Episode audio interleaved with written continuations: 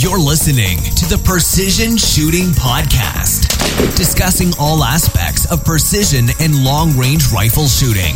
This episode is brought to you by Impact Dynamics, advanced training for the precision shooter. And now, over to your hosts. Well, hello and welcome to the Precision Shooting Podcast. This is episode number 10, and I'm Rusty. With me tonight is Nick Halliwell from Ignition Custom Engineering. G'day, Nick. How are you? Ah, pretty good. Thanks for having me. Ah, no problems, mate. Thanks for coming in. Now, uh, can you tell us a little bit about Ignition Custom Engineering? Well, Ignition Custom Engineering, we're a, uh, a custom fabrication shop specializing in basically anything that other people don't want to or they can't do. Um, any unusual modifications to firearms or firearm fabrication from scratch, custom builds, uh, pretty much anything we can handle and do. Yeah, right. So that's uh, that's pretty. Is that pretty different to what's out in the marketplace? um, we, we've tend to found that not many people do the sort of work that we can do, Mm-hmm. um, or they just uh, they they tend to steer away from it. They throw it in the too hard basket. They a lot don't of people want it. like to. Yeah, we, we change triggers and we do a betting job, and that's that's gunsmithing. They don't think about the the ground up fabrication or making a part from scratch that takes a day. Yeah, right. Okay, so we're certainly going to get into a little bit more about that uh, as we go along. Um, but uh, how did you get started in, in this industry and, and progress to the point where you ended up running a business in it? Um, sort of a long, wouldn't say a long-winded story, but um, I'm ex-military. I was a armored corps driver. Used to drive APC carriers. Yep. Uh, and the reservists, and uh, obviously I got to play with 50 cows and all sorts of other stuff. Um, I'm actually a toolmaker machinist by trade, so I used to make uh, high-quality tooling uh, for you know uh, a lot of large companies that a lot of people probably know. Um, and later on, I decided to you know sort of expand and get into uh, other areas and uh, through my career, and eventually you know an advertisement went up one day for a, uh, a fitter machinist, uh, qualified machinist that needed a you know um, firearms license, and I thought I reckon I know what that is, so threw my name in the hat, and Yep. I ended up working for a company. Um, did that for a fair while.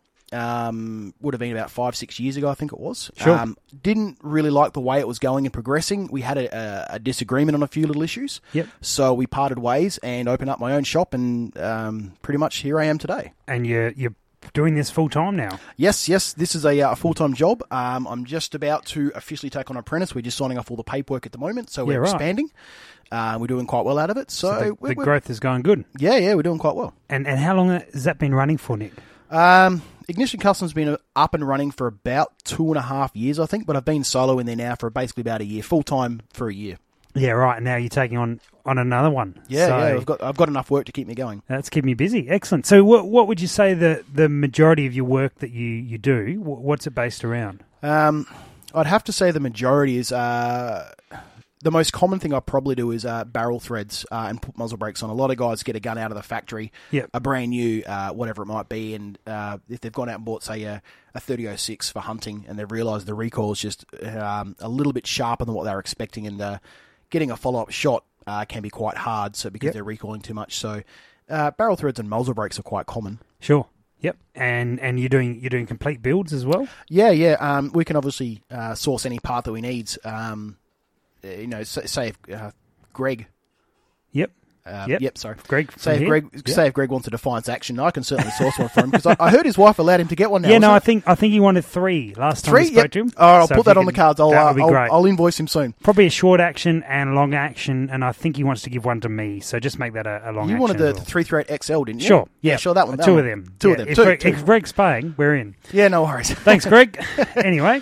So um, yeah, I, I source a lot of parts from overseas. Obviously, um, barrels, actions, uh, triggers. Um, I'm a authorized distributor for Macmillan as well as Manners, okay. um, and uh, multiple other uh, small apparel items, uh, Timneys as well, and, and a Yeah, whole bunch right. of other things. So I can obviously work with what people have already got. Mm-hmm. If they want a, um, a full, complete uh, trigger job on a, in a pre-existing trigger because nothing else exists, Yes. um, I'll work over an existing trigger for say might be a, a really old lever action. I've currently got a, um, a 1916 old uh, Savage, which is in 22 high power. Yes. Okay. Um, And obviously, there's nothing that exists for those. And No. when they want something modified or fixed or repaired, um, I've got to fabricate it from scratch. There's just nothing available. So, yeah. Right. Oh, very good. And so, wh- can you tell us some of the, the cooler projects that you've been working on? um, I'm just about finished uh, a customer's build at the moment. He has a Enfield 4570 uh, single shot falling block. Wow. Yep. Um, and I have grafted that into a whiskey three KRG sashi. and it's a uh, it's a behemoth of a Right. build. Yeah. It's a 33 inch straight barrel, no taper. The thing weighs, I think, 17 ton. I think it's got a wheelbarrow that comes with it. Um, And uh, he basically built it because he didn't like the old style.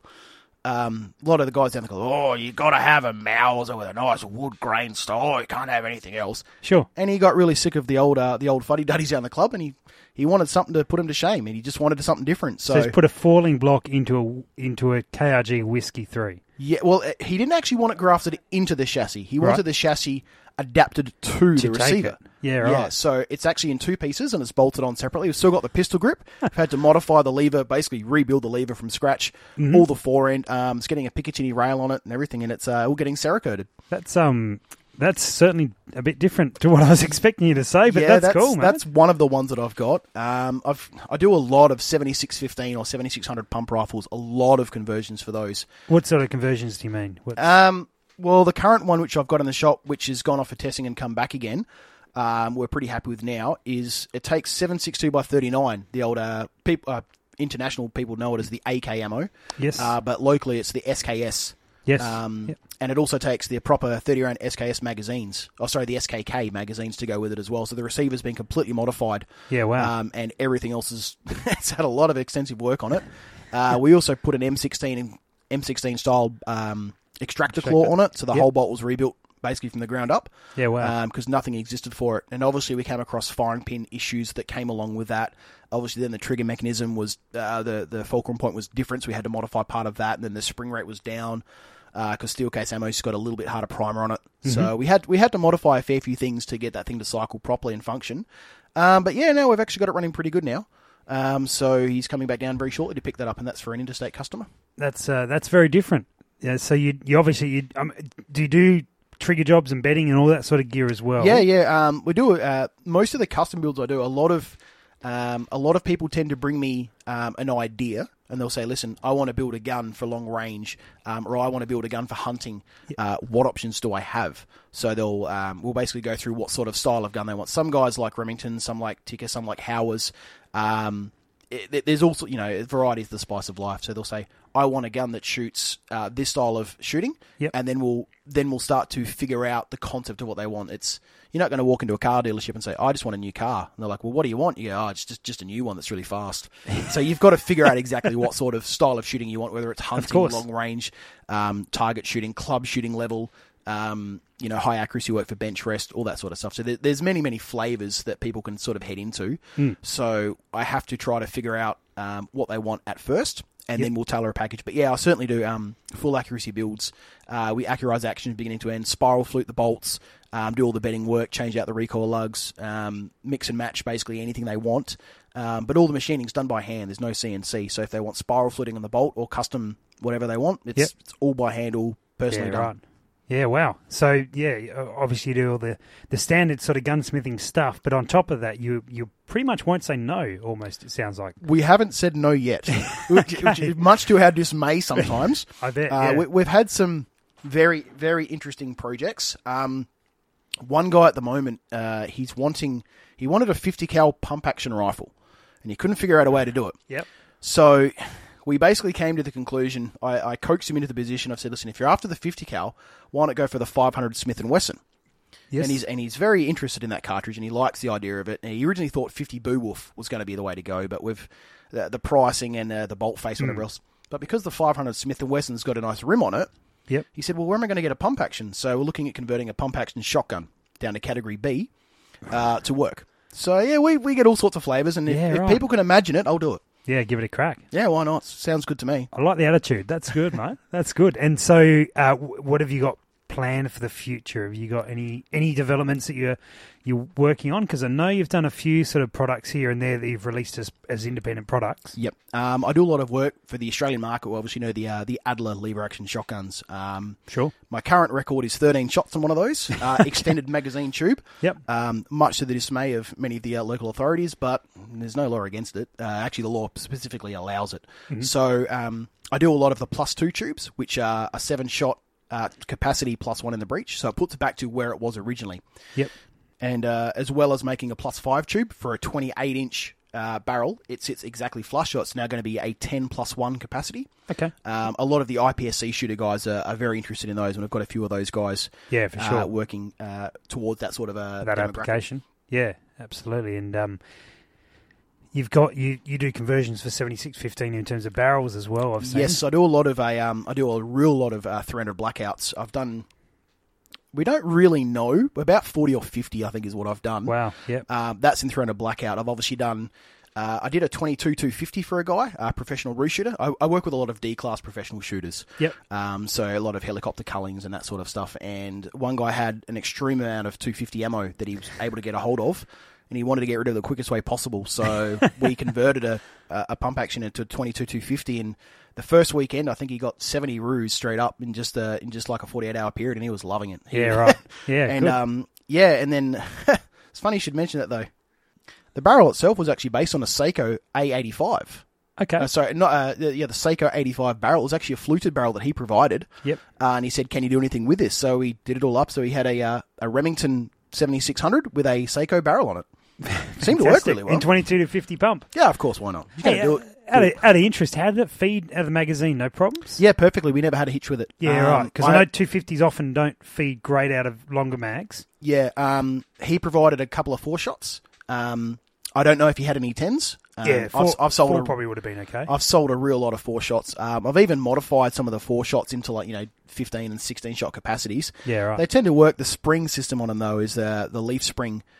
It's a little bit goofy um, Yeah, on the okay. three hundred eight, so we tend to find, funnily enough, uh, the three three eight Federals actually work a lot better on them. Uh, because Yeah, the, right. the the big round nose projectiles tend to not sort of uh, thump over as much. Mm-hmm. So I've built a lot of um anywhere from twenty two two fifties.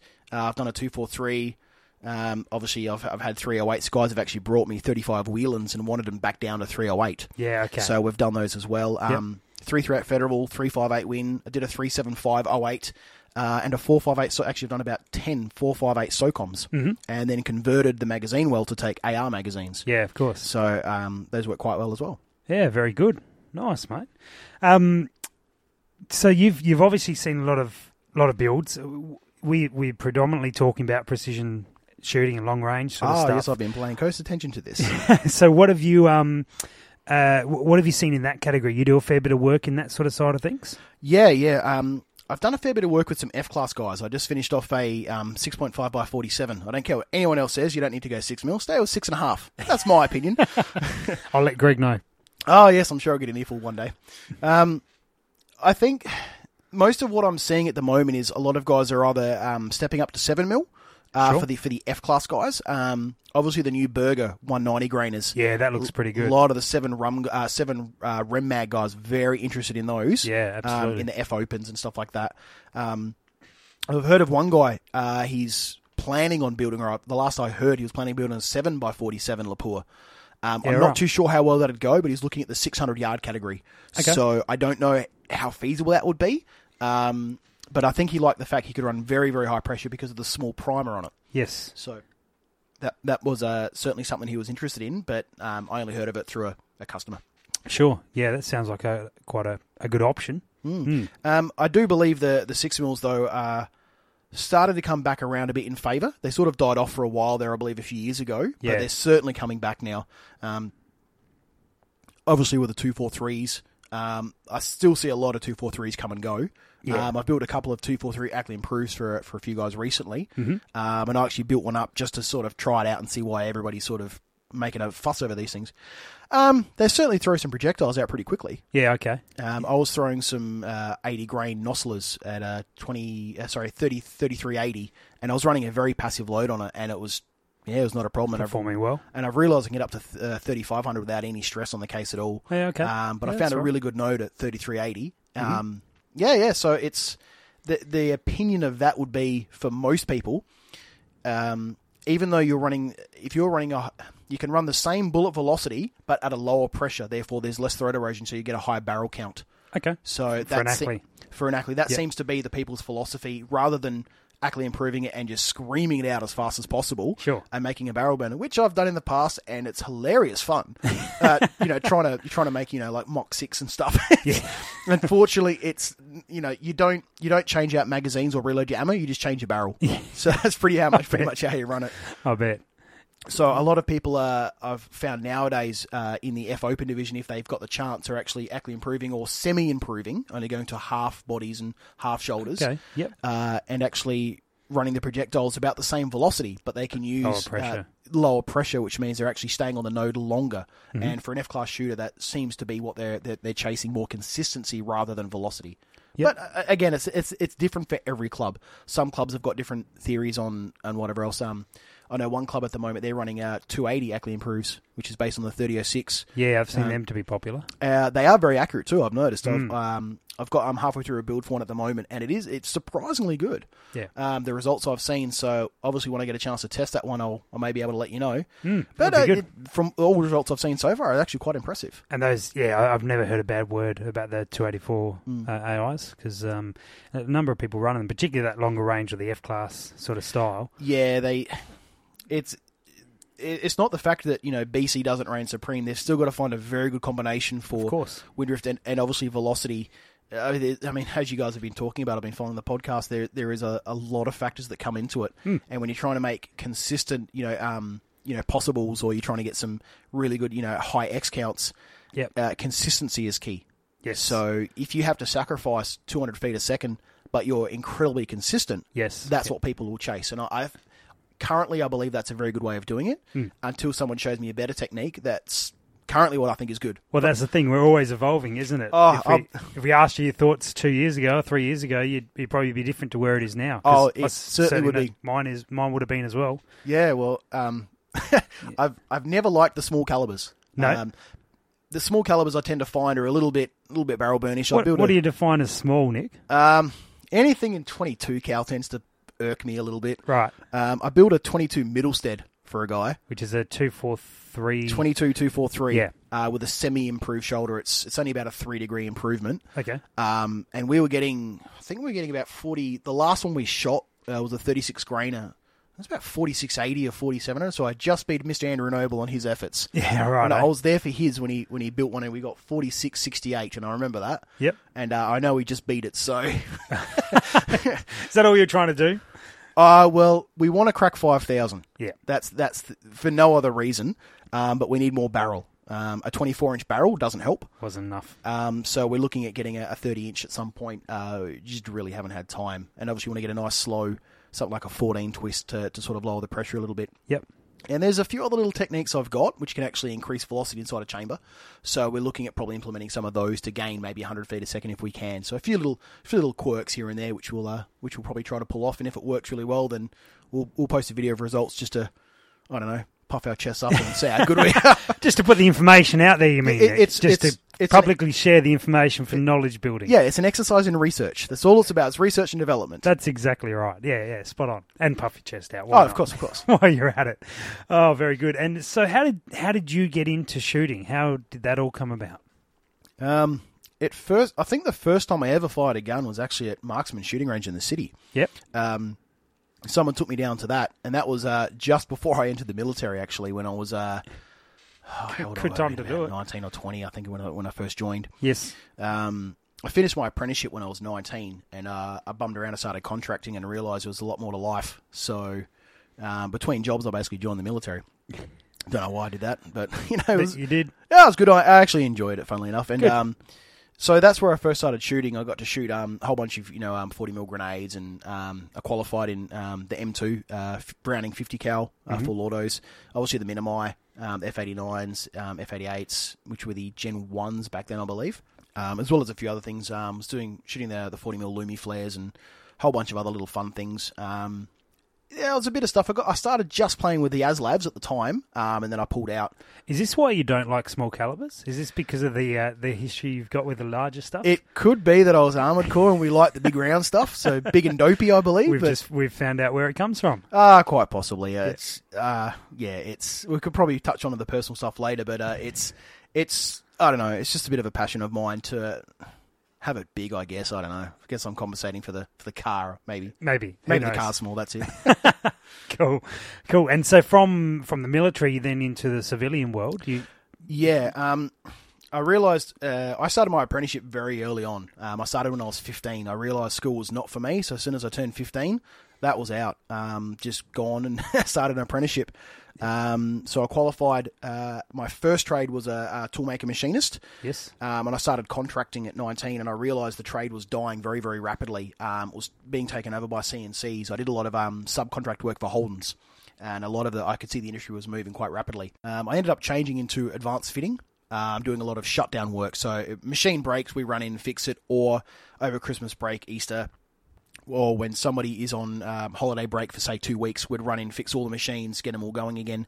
Um, so that worked really well for me because I could pull a machine apart, fabricate any custom piece for it, and put it back together and, and get it back into service. And I made a living out of that for uh, almost 15 years. yeah, right. Um, and along the ways, I picked up all my qualified welding tickets. So I've got all my advanced welding tickets. I do a lot of TIG welding on firearms, actually, uh, repairing parts where I need to uh, with parent metals and things, um, as well as hydraulics and pneumatics. Um, obviously, rebuilding a lot of machinery required all the hydraulics and pneumatics uh, shutdown of that as well. sure. So I got into that and I got my advanced tickets in that. And um, after 15 years, I just realised that I, uh, I got to a point where um, my learning curve slowed down a bit. I wasn't learning as much as I wanted to.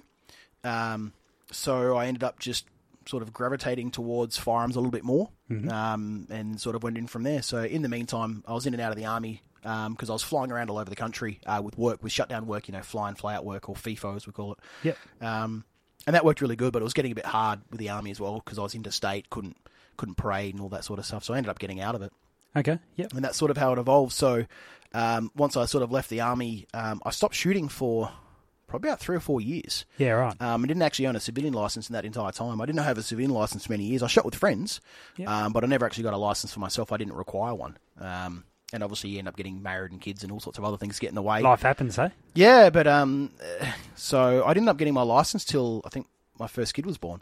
So I've only technically had a license for I don't know eight years, nine years now. I think Okay. theoretically, um, Yeah. I've I've been shooting basically since I was about 18, 19. Yes. Uh, but sort of gone on from there. But yeah, that's sort of the, the history of how it all came about with, I, I guess, things along those sorts of lines. Yeah, and then obviously you talked before about how, how your business started and, and it brings it into there. So have you- you've done hunting and that sort of gear. You've, Yeah, actually, um, as weird as it sounds, um, I do love hunting. I love hunting. I love smashing goats. Yeah. Um, I only I only shoot what I eat, um, except for foxes. Foxes I'll shoot every day of the week or throw rocks at them, as it might be. some history about that. We'll, we'll Yes, touch yes. on that maybe one day later. but um, I love I love shooting foxes. Um, they always put up a fight, and they're always a good challenge. Yes. Uh, particularly with rifles, uh, it's it's it's great shooting with a shotgun with your mates and whatever else. But um, foxes do put up a good fight sometimes, um, and they also pick their ranges and they're always covered. So you've got to and at night shooting, so you've got to be on top of your game. Yeah, it's good fun. Um, but hunting, generally speaking, I'll only shoot what I want to eat. So Yep. j- uh, a bit of my stuff is stalking. Um, but I shoot a, for every 100 shots, about 90 to 95 are at steel gongs or paper targets. Generally speaking, steel gongs. Yep. Um, so I'll generally zero at 100 uh, for the day. Get sure, make sure that my my zero is on, and then it's just a, a, a lot of practice. Uh, so when I do actually go out and shoot, um, my hit ratio is, I believe it to be fairly good. I mean, I do still miss. I'm not perfect. Of course, we all Um, miss. We all miss. We just don't tell our Just- mates about we it. just don't talk no, about no, it. No, we No, don't talk about that's those it. things. Go out, go out, with two shots. Buddies came back with three animals. That's how, that's how you do it. So, That's but, um, all right. so yeah, I, I enjoy going out. Um, most of my hunting's actually done with uh, lever actions in iron sights. Funnily enough, Yeah, right. um, I, I do- Perfect for this podcast. yeah, yeah, I- spot I- on. I do enjoy folding goats in half with forty five seventies Right. um, or triple four marlins. I just picked up a new triple four marlin. Mm-hmm. Um, I've, yeah, I've got some weird calibers like that. I don't know. I just Nothing wrong with that. like lever actions, so I'm, I'm sort of into it. Yep. Um, I guess because I work on some very high end quality guns um, during the day, Yes. and a lot of handguns. So I do a lot of handguns, heaps of IPSC handguns. yeah, right. Um, And because of that, I, I guess I sort of get back to basics. But when I shoot long range, I've obviously got my own, you know, sort of high end rifles. I've got a few. Um, I've got to, I've got to have the, p- I've got to have the part to shoot. So of course. So, what, what- tell me more. What, what are you doing with the long range stuff? Um, well, I've, I've got a one that you guys would probably probably enjoy is a 260, um, 260 Ackley improved. Yep. Um, I end up throwing the one uh, the 139 grain Lapurs um, at Oh, three- yeah. 3,030 feet a second. Yep. Um, so that definitely scoots them out there. Um, it's pretty accurate. That works quite well. um, as as weird as it sounds, it doesn't quite settle down at low. Uh, low, uh, say close range, say 200. But getting out, I'm I tend to be a bit more consistent. That's probably me recoil flinching, but um, I shoot a 308 quite regularly just because it's fun and it's who doesn't have a 308? Sure, Um, yeah. I've obviously got some some larger caliber stuff as well that steps up quite high. Yeah. Um, got some 338s and you know quite a bit higher than that as well. Um, all custom builts and all quite long range sort of stuff. So Yeah. Yep. Nice. So you do that. Do that reasonably mm, often. as yeah? as often as I can, get out of the Um, shop. Yeah. It's hard. Um, generally, customers come first, which is much to my own detriment. Um, I do try my best to get out and shoot about uh, about every month or so. Yep. uh, long range. Um, it just depends um, if I'm able to at the time, but generally long range for me is anywhere from thousand to sixteen hundred. Yep. Um, that's generally sort of where I shoot. Um, I'm happy to shoot the 308 out to about a thousand, about 11, 1100. Then it really starts to taper off. Sure. Uh, but anything longer than that, uh, same with the same with the um, 6.5. I tend to find gets a little bit skatey at about sort of the 12 to 14 range, it, it- depending on the wind. Um, I actually tend to find um, the heat in the day affects it quite a bit. So if course, it's cooler yeah. in the day, Yeah. um, and first thing, and, and obviously where I shoot. Um, by nine o'clock in the morning, it's about forty degrees. Uh, one of the properties I shoot at, Sure. because it's a big open spot, and the sun first part of the day comes and looks at you. Yes. Um, so we get out there really early in the morning, or we get out there really late at night. Um, Yeah. But it, it can affect it quite rapidly. Yeah, absolutely. Now you you you get to work on all sorts of all sorts of actions and Indeed I barrels do. and that sort of gear. Have you got any sort of preferences? Does there some stuff you really like at the moment? Um, I like working on Remington or Remington clones. Right. Um, I generally consider them the Barbie doll for men. Uh, because there's there's so much you can do to them. There's so many aftermarket bits for them. Yes. Uh, you've got fantastic stock selection. Yep. So if you want an aluminium chassis, you want a tube uh, tube chassis setup, or you want um, you know uh, fiberglass stocks, or even some really good quality wood stocks, even the cheap lower end ones. Mm-hmm. Um, so you've got all that covered. Um, obviously, uh, the action itself can be accurized um, basically as far as you want it to go. Um, most of the accuracy work I do nowadays is actually on Remington 700s, Yep. rather than people trying to buy in um, a large, uh, say, a Defiance, Pierce, um, whatever it might be. Um, the turnaround time for those is is horrific. It's huge, yeah. Mm-hmm. So that's why most people end up buying a, an action. Um, we look over it and then we start accurizing it from there. We'll flare the ejection port, side bolt release, um, put a really large recoil lug on it, pin that out. Um, obviously, do the the bolt work. We'll put a M16 extractor on it. Um, obviously, you've got aftermarket triggers. Um, awesome amount of Picatinny rails.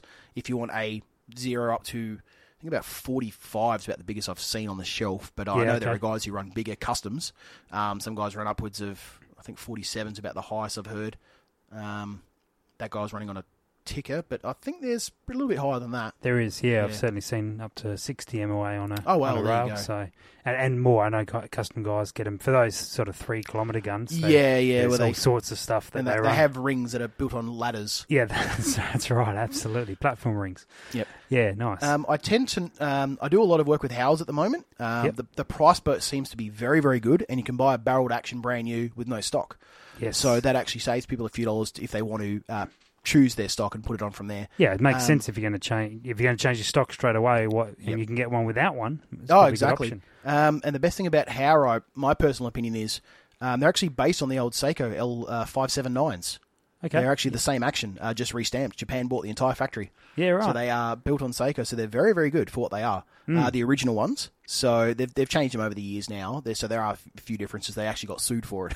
so that was, they should. Right I, on. I think they copied them too well. Um, so I do a lot of accuracy work on those. They respond very, very well. Um, and they're out of the box. They just shoot so well. I've noticed. Hmm. Um, I tend to find the best trigger out of a lot out of a factory gun would be a ticker. Yep. Um, uh, the factory triggers. Uh, Timneys don't even make triggers for them anymore. They Yes. stop. They stopped making them, so that I found quite surprising. it's really hard to get a replacement trigger for a ticker, Ah, yes, I know there's that is some, something I'm working on. but it's hard. Y- Yeah, yeah, they there's not they- many. There's not many. Um, we can certainly. I mean, I've played with tickers a fair bit, and I've got. Oh, you can them get down their to- trigger good, can't you? Oh, I've had them down to about eight ounce. Yeah. Um, and they end up getting a little bit scary. Um, but it, it- it is nice to change a few little parts out. Or, Um, the biggest problem I find is changing the fulcrum because that way you don't get any slam fires. Sure. Um, but tickers themselves are very good barrels. Their their barrels, I believe, are better than some of the aftermarket barrels. Um, but their actions themselves are just woefully made. They're terrible. Uh, tickers are just do not like at all. They they don't respond well to accuracy. Um, I'm, a- as you would know, one of the custom builds I built for someone uh, in 22250. It uh, I can certainly make them work. Yep. But they do have to have a lot of work. Um, a common thing I do is actually put a Remington style uh, recoil lug around it. Yeah, well, that makes a lot of sense, doesn't it? Because the recoil lugs on the chiggers are not. It adds a Not lot of the it adds a lot of best bearing idea. surface. We Yeah. go from basically a three mil interference fit uh, on the um, where the receiver fits into the stock on the aluminium lug. Yes. There's three millimeters of clearance. Oh, sorry, there's three millimeters of interference on there. Yes. and we put that up to a um, a really large recoil lug, and we turn that into 12 mil. So Yeah, okay. it- it's it's a lot more surface area. So it's you know it's basically a 400 percent increase in bearing surface. Yep. Um, and it's all all the way around the barrel rather than um, just in one area being localized. So it actually Yes. reduces stress on the um. Uh, on the action screws as well, so doing little things like that certainly does help it quite a lot. Um, I don't like the fact they're a mid-length action. They're either too long for a short action or too short for a long action. Their throats are really deep. You can't set your projectiles that far. There's just so many little things like that that just irk me about them. Their thread size is odd. It's a metric diameter with an imperial thread. Right. And that's just dumb. Okay. so things Yeah. things like that they just don't seem well thought out. yep. Um, but saying that, uh, They, they shoot well. they, they do shoot well. Like I said, their barrels are excellent. Um, Yeah, they do shoot well. once you do accurize them and you, and you change them up a little bit, I mean, I've certainly had, you know, I've had some, um, you know, quarter MOA group five shots. We can we can certainly make them sing with a factory barrel. They do work. Yeah. Uh, but to really get them into that really small group range, you do have to put a fair bit of money into them. Whereas I tend to find other guns you don't have to put as much. Yeah. Right. So it, it's horses for courses. Absolutely, absolutely, and and um, I'm I'm very curious to know, um, perhaps for Greg's sake, when he buys it, if he's going to buy this Defiance. Or no, we've ordered them, haven't we? Oh yeah, yeah, Um, there- yeah. There's four. Actually, I better get one too. Five. Thanks, Five. thanks, Greg. um, of the uh, of those sort of aftermarket actions, wh- what's your preference to that you've seen working well? Oh, with, or that's um. I currently tough have questions. Tell you what, when I get one down, it's being sent over very shortly. Um, it's already in the country. Yep. A mousing field. All We've got Ah, right. one of the first mousing fields coming over for a for a full build, which is actually going to be a 280, 280 Ackley yeah, right. uh, for an F class shooter.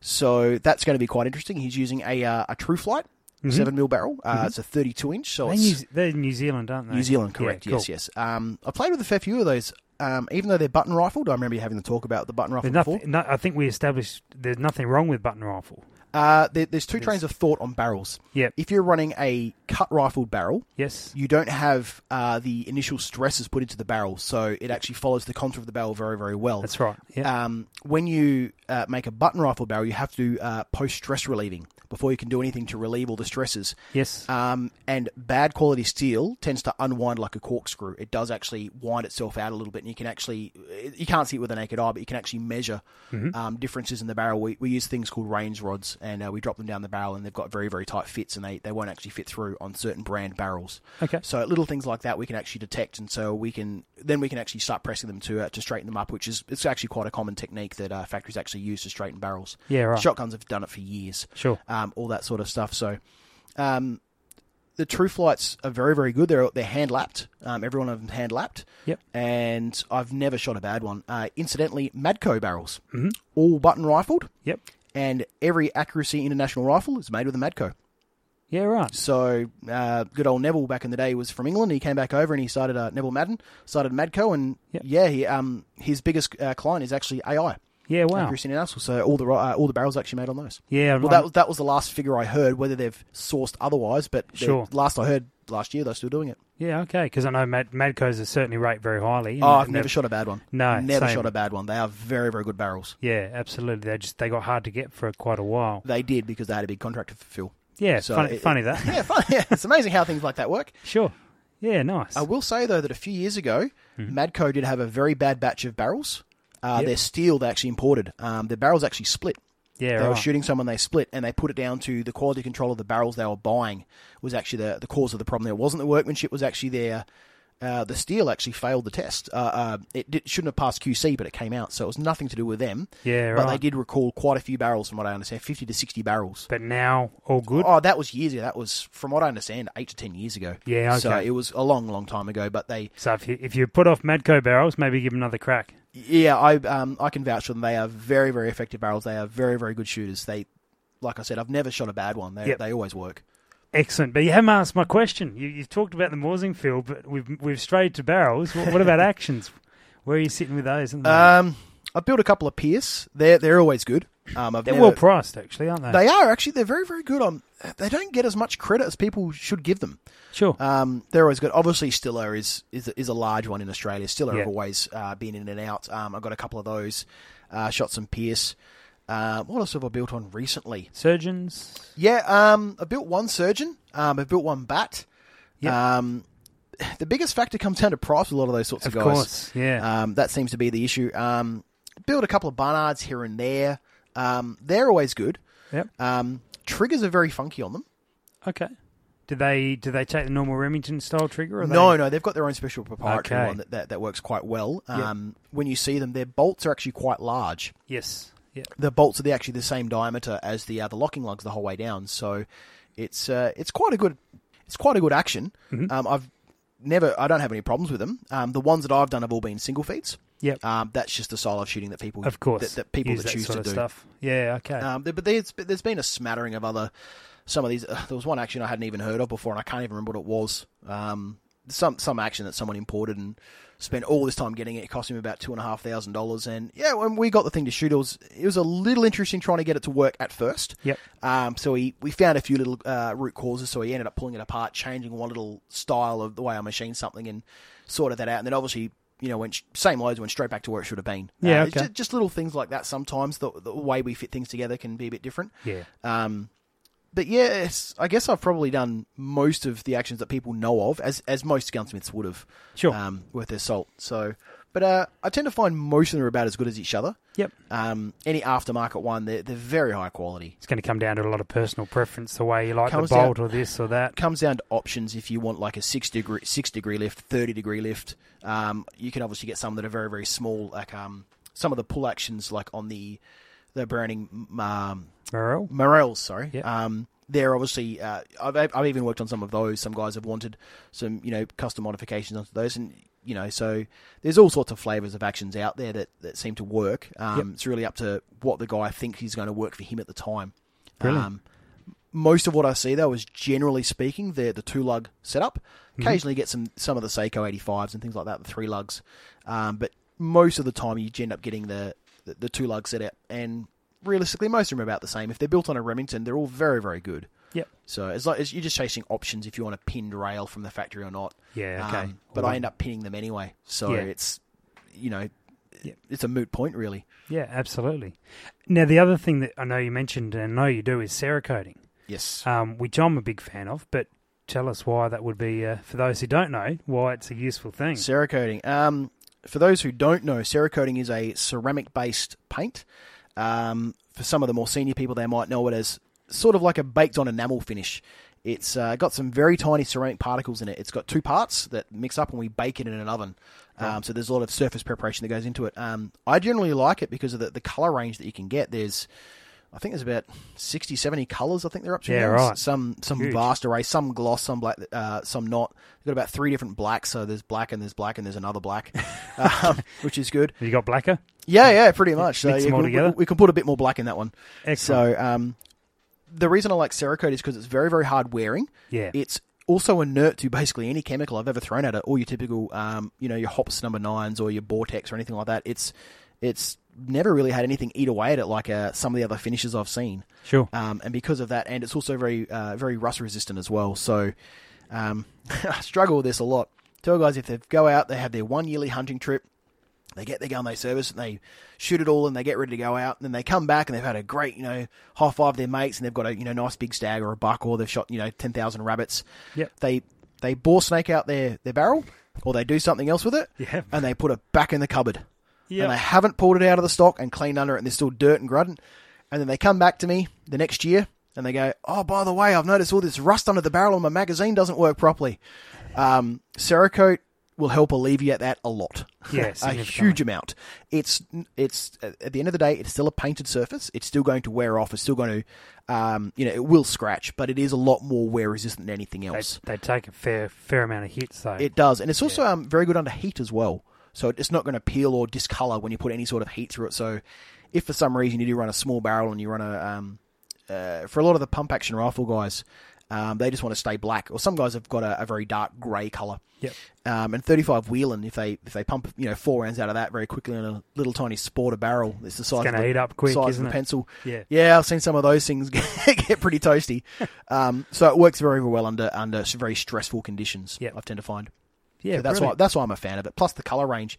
Um, a lot of the IPSC handgun guys, Oh, I do a yeah, lot of yeah. Mm-hmm. uh, duotone layups, a lot of masking, um, uh, and stuff like that. So a lot of uh, you know special color combinations and things. So that seems to work quite well. Brilliant.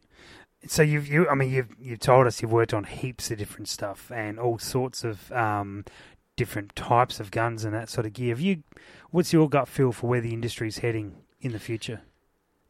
That that's a good question. It- It, it's really hard to say. It's one of those things that I I tend to think that the long range category.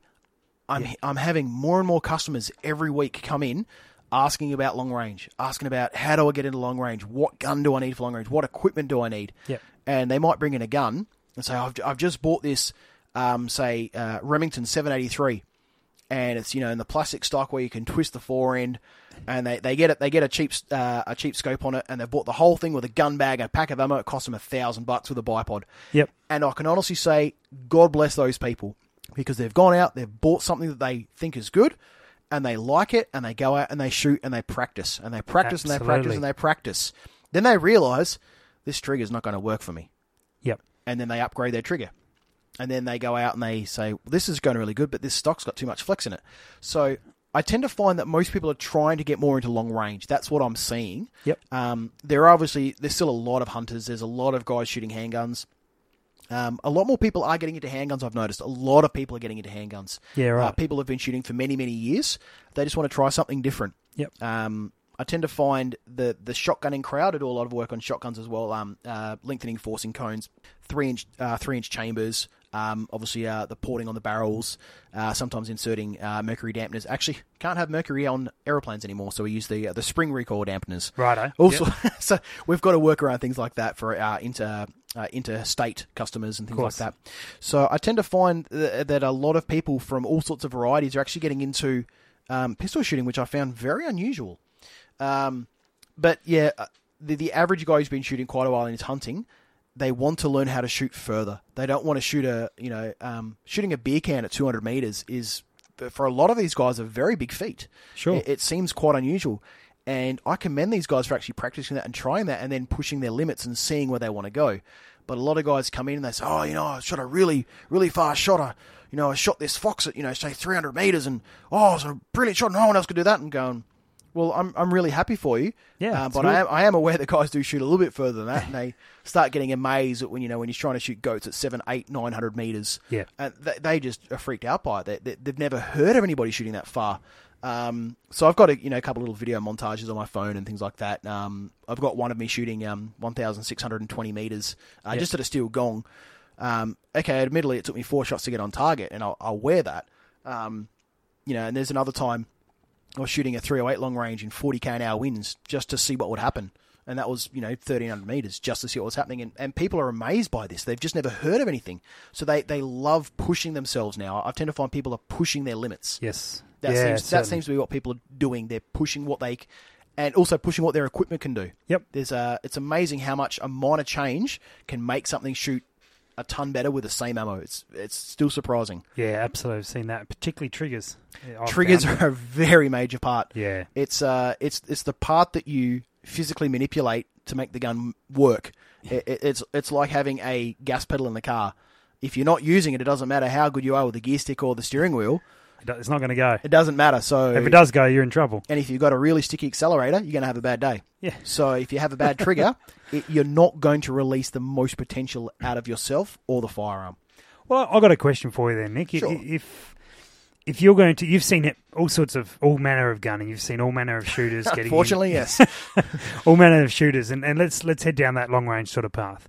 If you're going to recommend to a guy what they're going to start out with, and let's say we've got to be budget minded, so be conservative, but as we know, this long range game gets expensive over time, and, and once guys are getting into it and realizing their equipment uh, needs to be upgraded or changed or, or adjusted or whatever in due course, um, but they want to get into it to start with. Where, where are you going to suggest? What are they going to start with? What's your suggestions around that? Yeah, that's I know it's a tough question. That right? sounds like a loaded question to me. um, I would say, um, as as a lot of people, I tend to find the first thing they want to do is they go. I even had a, a, a wonderful guy. sp- Um, he's a good customer of mine. Actually, he's a really nice guy. He spoke to me today, and he's going, oh, "I want to get want to get big. I want a three throughout Lapua." I said, "Why?" And he goes, "I just." I just want a big three throughout Lapua. I said, is it to basically brag to your mates? He goes, yeah, yeah, I just want the biggest gun. I said, well, that's that's not big. I've got bigger than that. Um, as big as you want to go, we can probably get out there. Yep. Um, but I said it's not going to be feasible. I said if you're shooting beer cans at 200 meters, that's a very expensive beer can you're shooting at. um, I think it's somewhere in the vicinity of about five dollar notes you're throwing out the barrel. And well, if you're buying factory, it's a lot more than that. Yeah, well, there you go. So um, I tend to find my general advice of, of guys who are new to the sport, what I consider uh, long range shooting, um, Yeah. I tend to call it field shooting. Yes. Um, obviously, you know, if you guys want to call it precision rifle or, things like that, but um, I tend to find most guys, rel- I don't call it sniper or tactical. No. 'cause a lot, uh, actually, a lot of customers hate tactical. They hate the word. And they go, what does tactical mean? I'm like, well, I don't really know. I think it means functional. If it's functional for you, then Yes. it's tactical. Because what works for you is not the same for someone else. So is that's why true. Hmm. everybody thinks it's different. That's I could be right or wrong. I don't care. I, I think field field rifle, field shooting is uh, the longer range sort of field, Field stuff shooting is, it- a, is an appropriate way of saying it. Yeah. So I tend to steer people if they're completely unsure and they don't really know, Yep.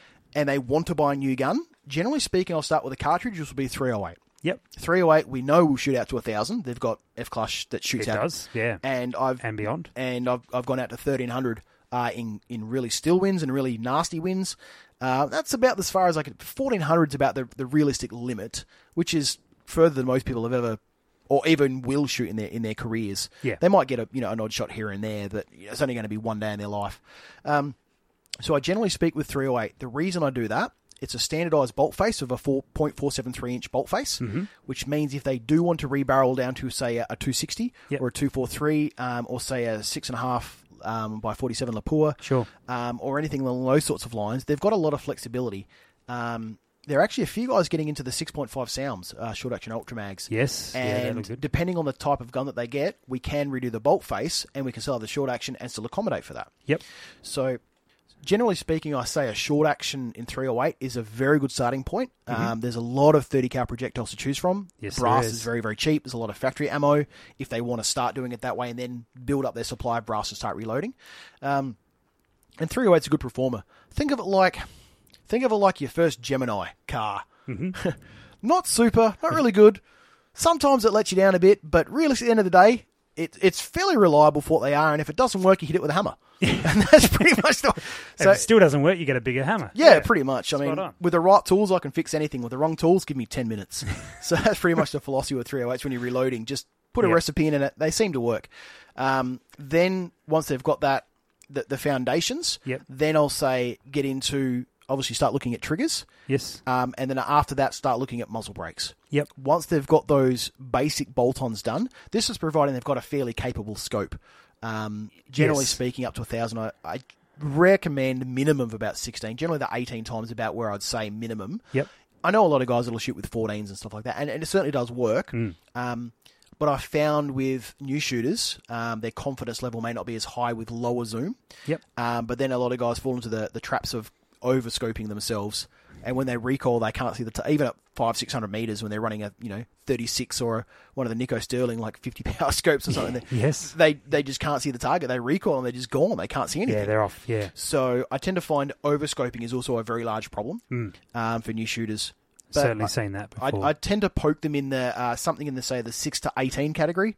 They can still hunt with a six to eighteen. They can still shoot with it effectively off a Ute at say you know hundred meters. Six powers, great for shooting. You know shooting foxes. It works really well at night. yep. Um, but they've still got the flexibility if they want to you know punch up to say eighteen or, or somewhere around that that vicinity. Yes. Um, it works quite well. So if they you know the next morning they want to have a bit of a, a bragging session, and they you know they put a a common one is actually get an old uh, cardboard box, put a couple of rocks in it, Mm-hmm. and put some paper on it, Yep. and just go out and shoot it, and have someone spotting it, say you know 500 meters, and uh, then you go up and you see who's hit it, see who hasn't. Uh, Yeah. Yeah. It's a bit of fun. If you don't have a steel target, cardboard boxes always work. Um, Yeah, that's true. And that way you have to you got to see the dirt kick up and whatever else. But it's, you know it's it's a quick and effective way of doing it. But I, I'd say 308 for new shooters and pick a platform that they're comfortable with, but I tell them to look at the aftermarket gear first. um, Yeah, before so- they even decide on the brand. Yep. They generally pick the cartridge, and then they'll pick the uh, 300 Win Mag is also a very good caliber. Yep. Um, but uh, new shooters will always point in 308 just because of the recoil Yeah, factor. absolutely understand. Um, and it's cheaper to reload as well. Um, but then I also s- specifically say look at the aftermarket kit. So if they want to have a look at a Hauer, Yeah. uh, say let's just have a look at a couple of stocks what are available. Let's have a look at some triggers. Let's have a look at some Picatinny rails. Um, what can we do with uh, the bolt? Can you- we buy an aftermarket firing pin? Can we sleeve it down uh, to make some you know um, 62 thou firing pins for high pressure? Um, and I'll walk them through the entire process, and then they'll have a look and say, well, that's really good. Um, but realistically speaking, most of the time at the moment, most guys are going for Remington 700s yes. um, because they can upgrade them incrementally. So they might get the bolt to me one day, and then I'll put a, uh, a tactical bolt knob on it. And by tactical, I mean something that works. I was just going to something call you on that. Something that works in their hand. So we'll actually sit there and we'll thread it, and we'll try a couple of different bolt knobs and see what suits their hand. Yeah, cool. Um, or often their conditions. Um, one of my customers only shot um, at night when it was quite cold. So we put a, a quite a heavy knurl on the outside of it that he could actually grab. Uh, he had um, With gloves. gloves, but he had uh, one finger missing for obviously for his trigger finger. Yep. Um, and he had a um, one of those heat packs in his pocket, so he Okay. put his he put his finger in his uh, on on the heat pack uh, for a couple of seconds, um, and then he'd go and take a shot. Yeah, right. And so we'd actually put the uh, the grip on the, the bolt knobs because he, he found it easier to grab and cycle better through the gloves. So, you know, we'll obviously tailor it along those sorts of lines. So then we'll have a look at, you know, um, if they're shooting in very dirty conditions, such as in the field, we'll have a look at um, spiral fluting the bolt Yep. um, to clear the dust and, and things like that. But I, I tend to find I'll start them off at a, a, a basic level. Generally speaking, a 308, and depending on their brand loyalty, it's different for every person. It's hard to say on that sort of. that sort if of you topic. if you picked one, what would, Uh, generally Remington 700, just because of the amount of parts you can get for them, very readily available. Yeah. Uh, and they're they're quite well known, and a lot of the quality aftermarket are made for that. So of course. that or a Hauer, or a, whether it be Vanguard Series 2, which are the same. Same um, gun. Um, I tend to find both of those uh, respond very well to accurizing. They Cool. work very, very well.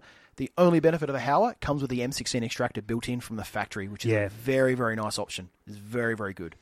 Um, and they're cheap, but they don't come with a good stock. So you have to start looking Have into to do that that straight away. You have to do that straight Yeah. away. And That's a fair point. and with a scope on top. Um, and I always say, figure out how much you want to spend on a rifle. Yeah. Add five hundred bucks, and then like basically that's worth the scope. So if you spend thousand dollars on a rifle, you want to spend a- 1,500 on the about scope. 50 yeah, yeah, somewhere about that sort of margin. Yeah. So when guys look at spending about two thousand dollars on a rifle, and then they sort of put work into it, and they go, "That's like two and a half thousand dollars for a scope." And then I'll show them some of mine, and they go, "Here's a here's a cheap scope that you know maybe a a, a lower end you know brand whatever it might be." Yep. Um, in sort of the, the three to nine category, or the you know the um six to eighteens, or whatever it might be, and they go, oh these are really good. And then I put it next to a you know two and a half thousand dollar scope, and they're like, yeah, you can take that one away now. so they, they can clearly see the value in the dollar That's, um, yeah.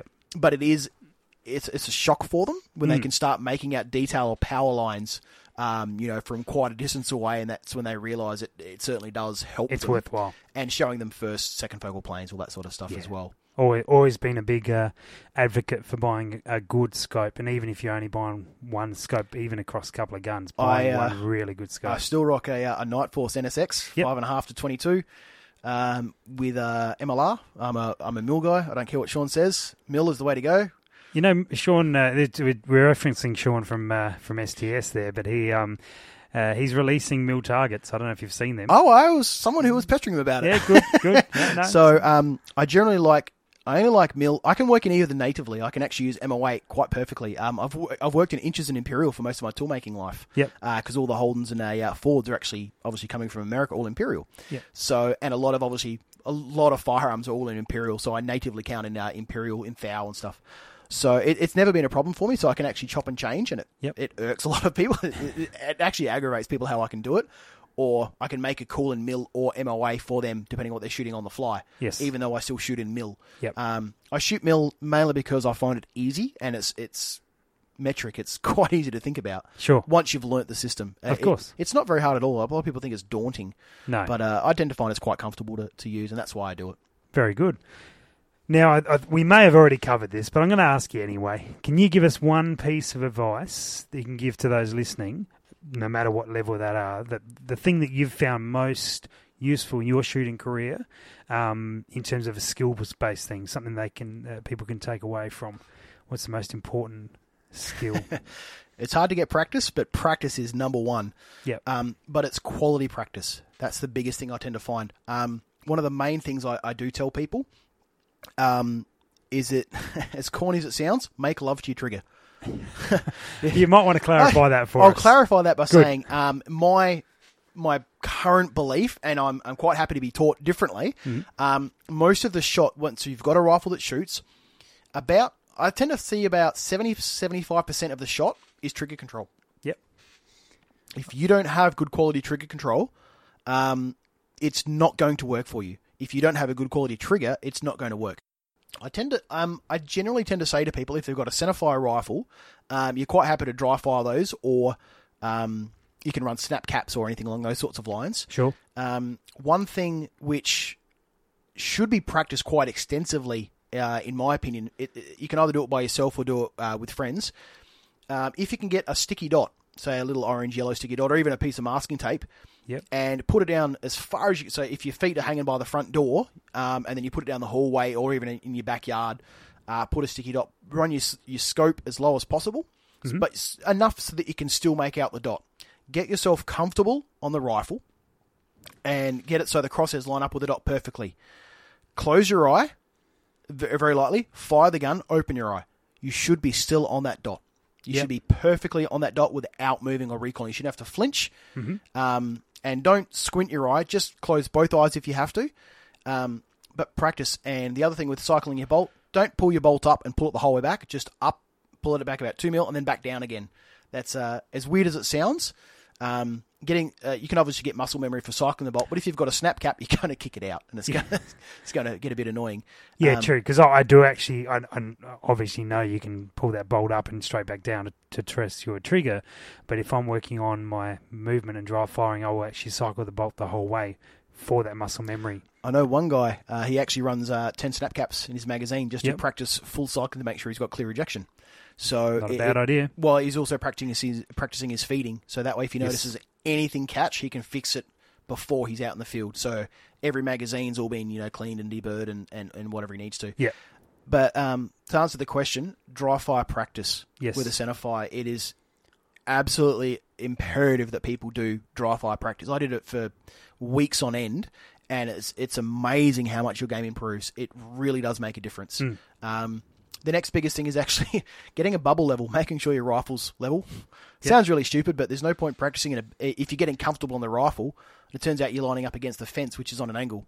So if the, because then you're teaching your body and your cheek to be in a different position. So Yep. make sure you've got it vertical. Um, so whether you have a bubble level or s- um, or even as weird as it sounds, a, a plumb bob or um, a, a nice piece of string with a with a weighted washer or something on the end of it, and then line your reticle up with that. So line your crosshairs up with a hanging piece of string because that way you know it's going to be vertical. And then again, same concept, dry fire, make sure in exactly the same spot. Spot on.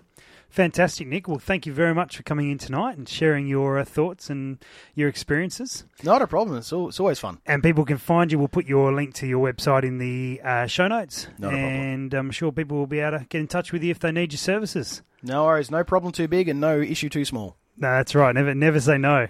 So far, I'm sure. I'm sure there'll be a time. someone comes to me with a funny product that I say no to, um, I'll be impressed. I'll give you I'll give you a high five. If someone comes to me with a bizarre job, I may even give you a free bottle opener just for providing it's not like some stupid cannon. Uh, funnily enough, I'm actually building a cannon for a customer right now. Yes.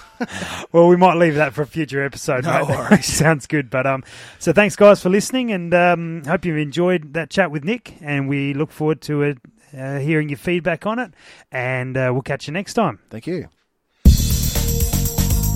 Thanks for listening to the Precision Shooting Podcast. To continue the discussion, check out our Facebook page. And for more information, head to our website, www.precisionshootingpodcast.com.au. This episode was brought to you by Impact Dynamics, advanced training for the precision shooter.